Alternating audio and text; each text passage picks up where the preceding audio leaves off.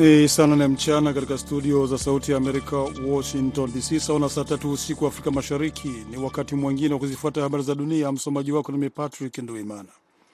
Zaidi ya watoto elfu moja na mia mbili wamefariki katika kambi za wakimbizi nchini Sudan tangu mwezi Mei, huku maelfu ya watoto wanaozaliwa huenda watakufa ifikapo mwisho wa mwaka huu, Umoja wa Mataifa umesema leo Jumanne. Umoja wa Mataifa umetoa tahadhari hiyo kutokana na athari za mzozo wa Sudan kwa hali ya afya kwa watoto kutokana na mashambulizi ya mara kwa mara kikatili bila kujali maisha ya raia ambayo yanalenga huduma za afya na lishe. UNICEF inahofia maelfu ya watoto wachanga watakufa kati ya sasa na mwishoni mwa mwaka. Msemaji wa shirika hilo la kimataifa linalohudumia watoto James Elder amewaambia waandishi wa habari mjini Geneva. Ameelezea kwamba zaidi ya watoto laki tatu wanatarajiwa kuzaliwa nchini humo kati ya Oktoba na Disemba. Amesema wakati huo huo huduma za lishe katika nchi hiyo inayokumbwa na vita ziliharibiwa.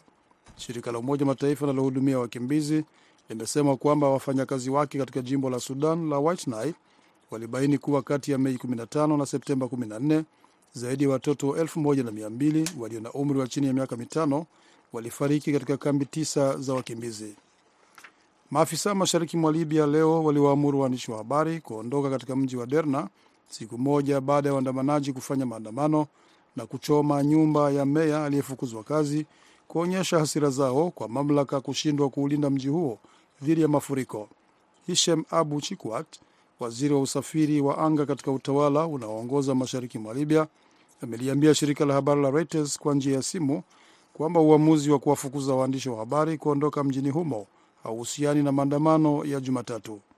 Amesema ni katika hali ya kujaribu kuweka mazingira bora kwa timu za uokoaji kufanya kazi yao kwa urahisi na kwa ufanisi. Ameongeza kuwa idadi kubwa ya waandishi wa habari imekuwa kikwazo kwa kazi ya timu za uokoaji. Maandamano ya Jumatatu yalikuwa ya kwanza kuripotiwa katika mji wa Derna tangu ulipokumbwa na janga baya sana kuwahi kutokea katika historia ya Libya wiki moja kabla. Unaendelea kusikiliza habari za dunia moja kwa moja kutoka studio za Sauti ya Amerika, Washington DC. Mahakama ya Kimataifa ya Uhalifu ICC Jumanne imefichua kisa cha udukuzi, tukio la kihalifu katika moja ya taasisi zenye hadhi ya juu duniani. ISIS imesema iligundua shughuli isiyo ya kawaida kwenye mtandao wa kompyuta zake mwishoni mwa wiki iliyopita na inaendelea kushughulikia tatizo hilo. Msemaji wa mahakama hiyo amekataa kutoa maelezo juu ya ukubwa wa udukuzi huo na iwapo tatizo hilo limemalizika kabisa au nani alifanya udukuzi huo. Hatua za haraka zilichukuliwa kukabiliana na tukio hilo la udukuzi wa mtandaoni na kupunguza athari zake, ICC imesema katika taarifa. Mahakama hiyo ya uhalifu wa kivita yenye makao yake The Hague, Uholanzi, iliundwa mwaka 2002 kushughulikia kesi za uhalifu wa kivita na uhalifu dhidi ya ubinadamu. Waendesha mashtaka kwenye mahakama hiyo kwa sasa wanafanya uchunguzi wa kesi 17 kuhusu Ukraine, Uganda, Venezuela, Afghanistan na Ufilipino kati ya nyingine. Uingereza anaruhusiwa tu kuwazuia watu katika vituo vya uhamiaji kwa muda usiozidi siku 28, uchunguzi wa umma umethibitisha Jumanne, baada ya kugundua kwamba baadhi ya wahamiaji waliokuwa kizuizini walitendewa unyama, ikiwemo matumizi ya nguvu na mbinu hatari za kuwadhibiti. Takriban watu elfu ishirini wako kizuizini kwa sasa katika moja ya vituo saba vya kuwafurusha wahamiaji wakisubiri kurudishwa nchini mwao au ruhusa ya kuingia Uingereza. Kwa sasa hakuna ukomo wa muda gani mtu anastahili kuwekwa kizuizini, ingawa kwa kawaida ni kinyume cha sheria kuendelea kumweka kizuizini mtu ikiwa hawezi kufurushwa ndani ya muda unaofaa. Sheria ya Uingereza kuhusu uhamiaji haramu ambao ilianza kutekelezwa mwezi uliopita itawaruhusu mawaziri kuamua ni kwa muda gani unaofaa mtu anaweza kuwekwa kizuizini. Na takriban maafisa elfu moja wa polisi wamesimamishwa kazi au kuwekewa masharti ya kazi ikiwa ni sehemu ya juhudi za kulisafisha jeshi la polisi la mji mkuu wa London iliyokabiliwa na kashfa, mkuu wa polisi amesema Jumanne. Kikosi hicho kikubwa nchini humo kimekabiliwa na msururu wa kashfa ambazo zimedhoofisha imani kwa polisi wa Uingereza. Mwisho wa habari za dunia, lakini hapa studio mnaendelea naye Abdu Shakur Abud katika kipindi cha Kwa Undani. Patrick Nduimana na wageni ikiwatakia usiku mwema.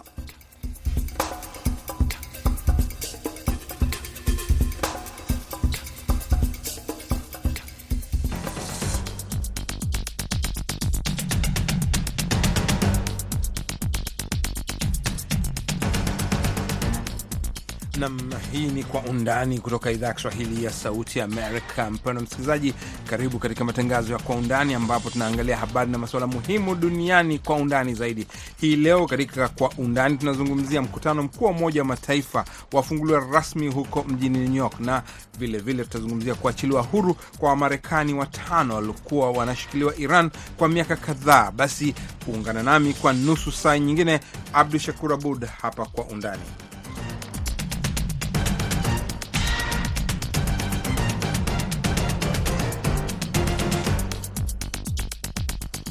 Nam, sasa katika kwa undani, karibuni katika idhaa ya Kiswahili ya Sauti Amerika. Kama nilivyosema muda mfupi kidogo, viongozi wa dunia kutoka karibu mataifa 150 wakutana New York kwa mkutano wa 78 wa Baraza Kuu la Umoja wa Mataifa, wakati dunia inakabiliwa na changamoto mbalimbali, kuanzia mabadiliko ya hali ya hewa, migogoro, njaa na mivutano ya kikanda, kama alivyosema katibu mkuu wa Umoja wa Mataifa mwenyewe hii leo.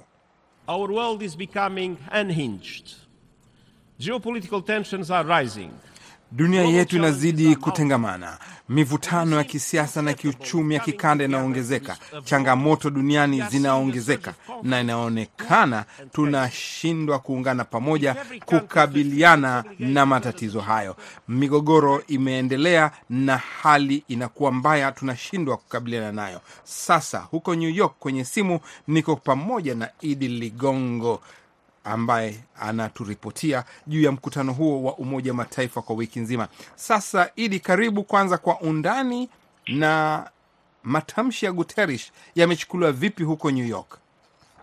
Asante uh, sana Abdu Shakur Abud. Hapa New York uh, imekuwa ni siku ndefu, na hivi tunavyozungumza sasa hivi eh, ni hotuba nyingine ambayo ilikuwa inasubiriwa kwa hamu ya raisi wa Ukraine uh, Zelenski ambaye yuko katika jukwaa moja kwa moja hivi sasa, na kama unavyojua Abdu Shakur, mara nyingi viongozi wanaokuja hapa huwa wamevalia suti, lakini yeye Zelenski anahutubia akiwa amevalia fulana na ujumbe wake ukiwa na nguo za kuashiria kwamba hali nyumbani si shwari. Kwa hiyo kuvaa suti ni suala ambalo linaashiria eh, labda watu wanaweza wasi, wasi, wasione uzito wa, wa kile kinachoendelea kurejea kwa kile ambacho kimejitokeza hii leo kwa, kutoka kwa katibu mkuu wa Umoja wa Mataifa Antonio Guterres ni kuitaka dunia kuwa kitu kimoja. Amezungumzia mivutano mbalimbali. Kama unavyojua, dunia hii sasa hivi inazungumzwa kwa pande nne, itategemea unazungumzwa kwa masuala gani. Kuna masuala ya mashariki,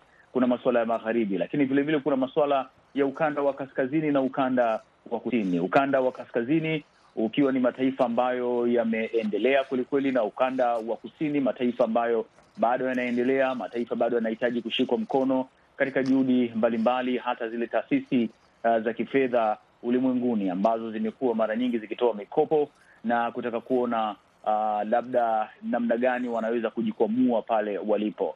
Uh, katibu mkuu amesisitiza sana namna ya watu wanaweza kufanya kazi pamoja kutatua matatizo mbalimbali ya kidunia kuanzia eh, suala kubwa kabisa la mabadiliko ya hali ya hewa.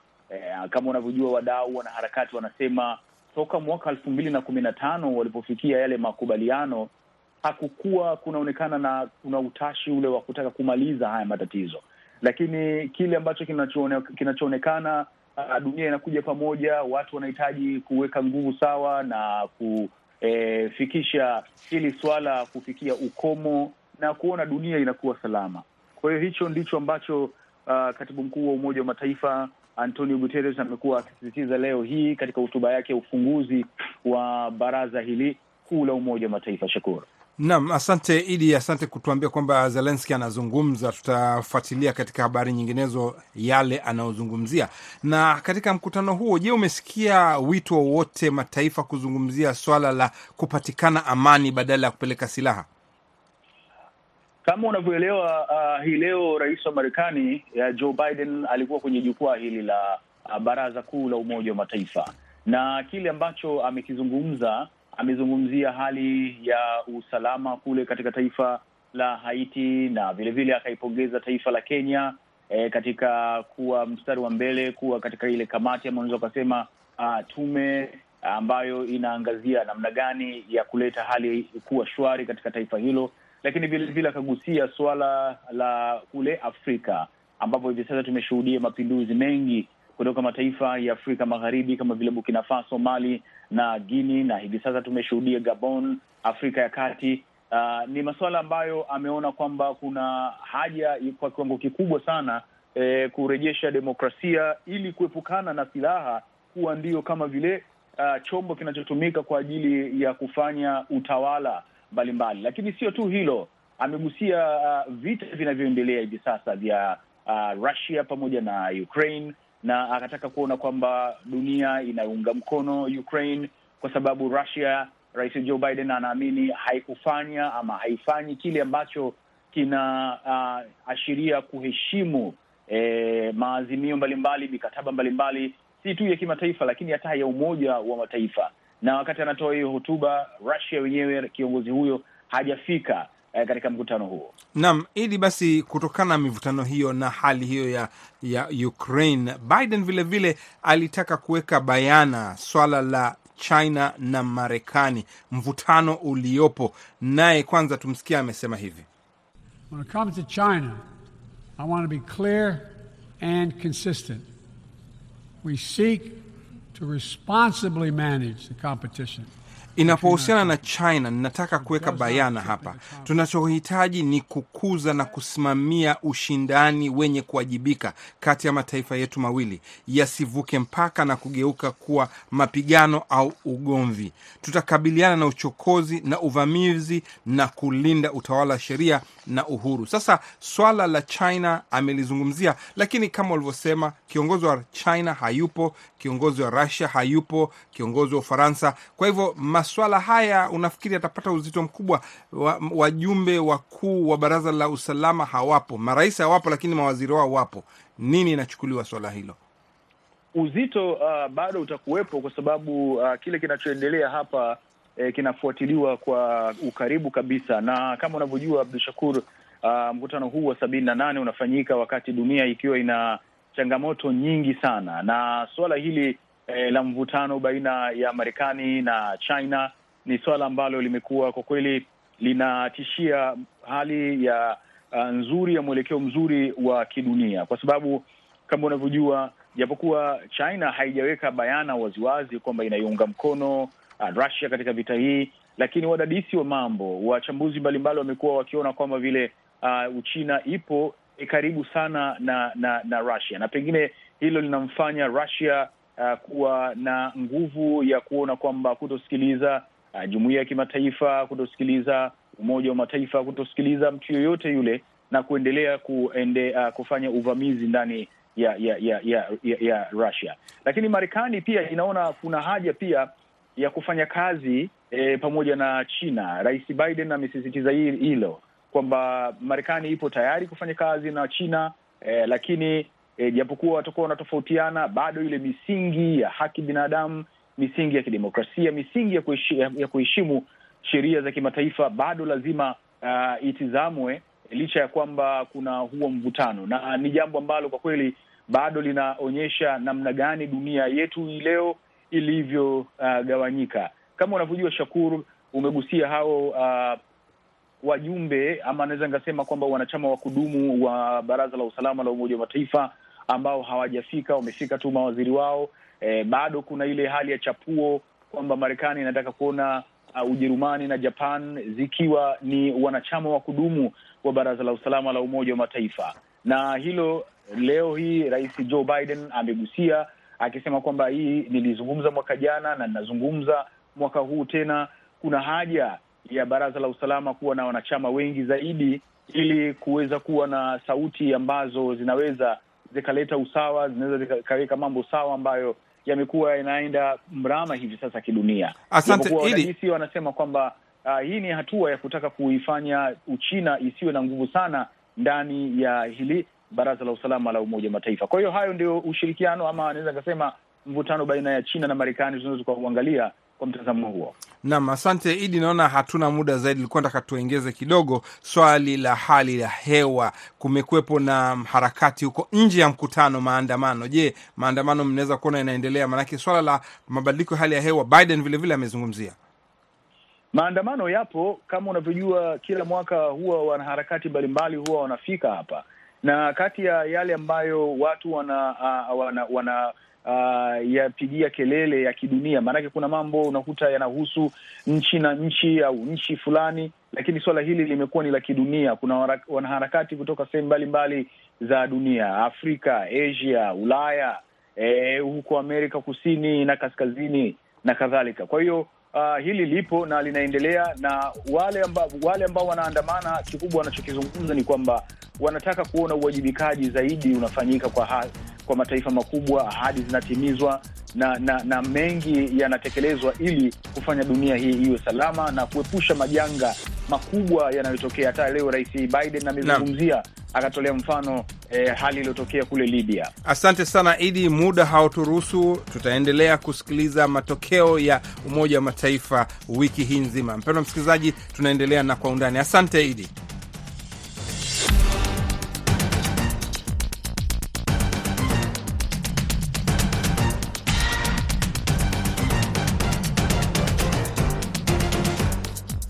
Nam mpendwa wasikilizaji, unaendelea kusikiliza Kwa Undani kutoka idhaa ya Kiswahili ya Sauti Amerika, ambapo tunaangalia maswala kwa undani zaidi. Sasa makala yetu ya pili hii leo ni kwamba hapo jana au leo asubuhi, alfajiri hasa alfajiri ya leo asubuhi, Wamarekani watano waliokuwa wakishikiliwa kwa muda mrefu kule Iran wamerudi nyumbani, wamepokelewa kwa shangwe na familia zao. Marekani imefurahia swala hilo, lakini kuna wengine hasa wa Republican wanakosoa jambo hilo. Kwa undani zaidi, BMJ Muridhi anaangalia mvutano uliokuwepo kati ya Marekani na Teheran kutokana na makubaliano hayo yaliyopatikana, pamoja na kubadilishwa kurudishwa dola bilioni sita za Iran kwa Teheran. Baada ya vuta ni kuvuta za kidiplomasia kati ya Iran na Marekani, Wamarekani watano waliochukuliwa kuwa mateka na ambao walikuwa wamefungwa kwa miaka kadhaa nchini Iran waliachiliwa huru Jumatatu kufuatia makubaliano ya mabadilishano yaliyoibua utata na ambayo yalipatanishwa na Qatar. Mabadilishano hayo yalifanyika baada ya dola za Marekani bilioni sita za Iran ambazo zilikuwa zimeshikiliwa nchini Korea Kusini kuhamishiwa katika akaunti za nchi hiyo nchini Qatar, huku Iran pia ikitaka wafungwa wake walio nchini Marekani waachiliwe huru.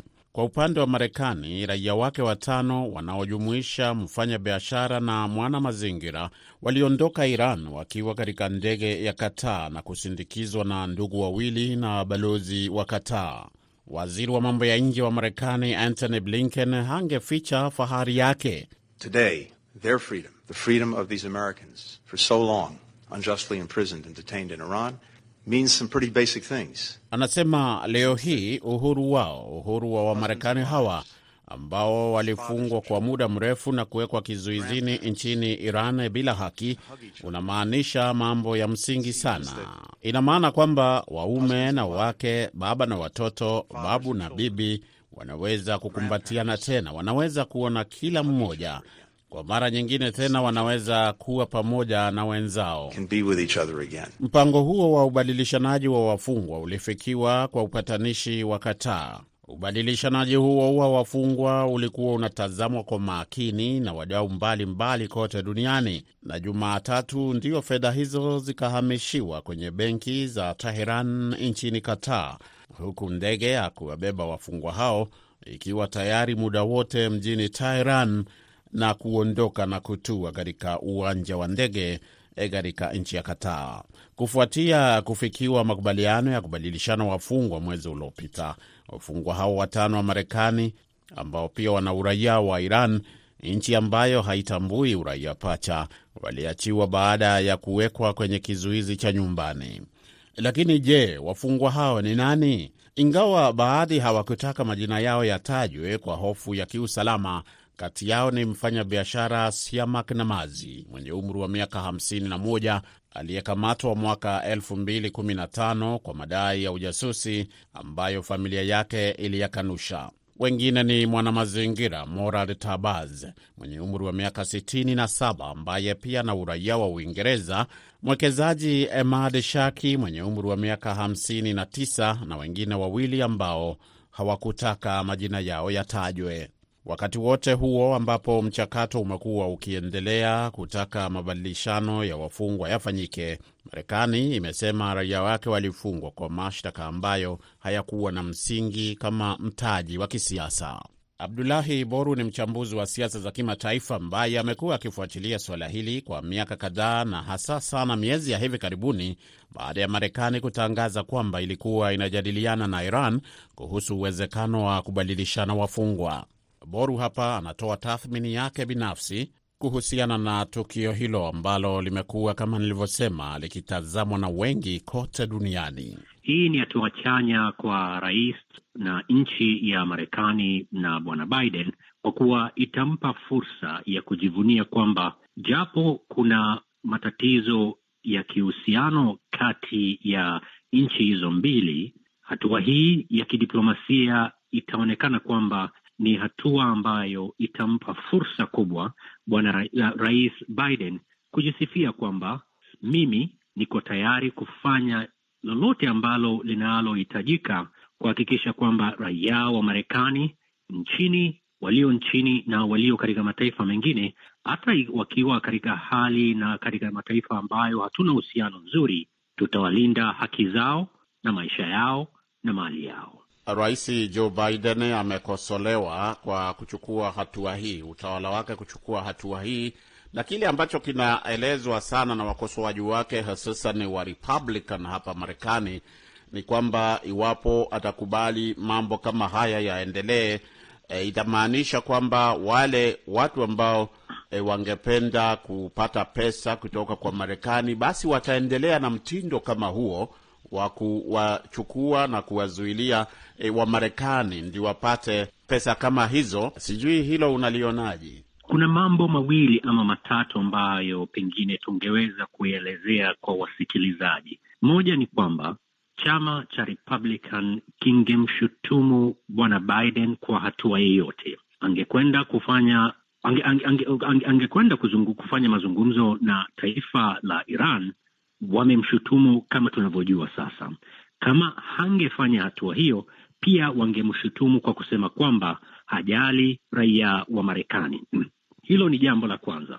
Jambo la pili ni kwamba Marekani imeweka bayana kwamba haitafanya mazungumzo ambapo raia wa Marekani pesa zitalipwa kwa kutumia mfumo wa serikali. Mfumo zingine wataweza kuwasaidia kama mtu binafsi, kama shirika la kibinafsi kuweza kuwaokoa raia wa Marekani ambao wamewekwa mateka mahali fulani, kwa sababu ambazo ulizozitoa hapo awali ya kwamba itawachochea watu wengine kuifanyia Marekani hivyo.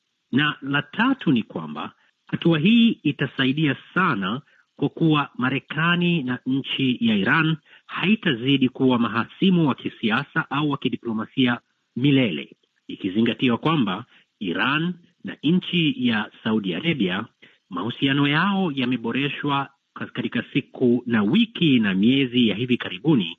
Kwa hiyo Marekani haina haja ya kuzozana na nchi ya Iran kwa kuwa wakati mwingi mazozano kati ya Iran inatokana na Marekani inatokana na mzozo kati ya Iran na Saudi Arabia upande mmoja na upande ule mwingine kwa sababu ya nchi ya Israel.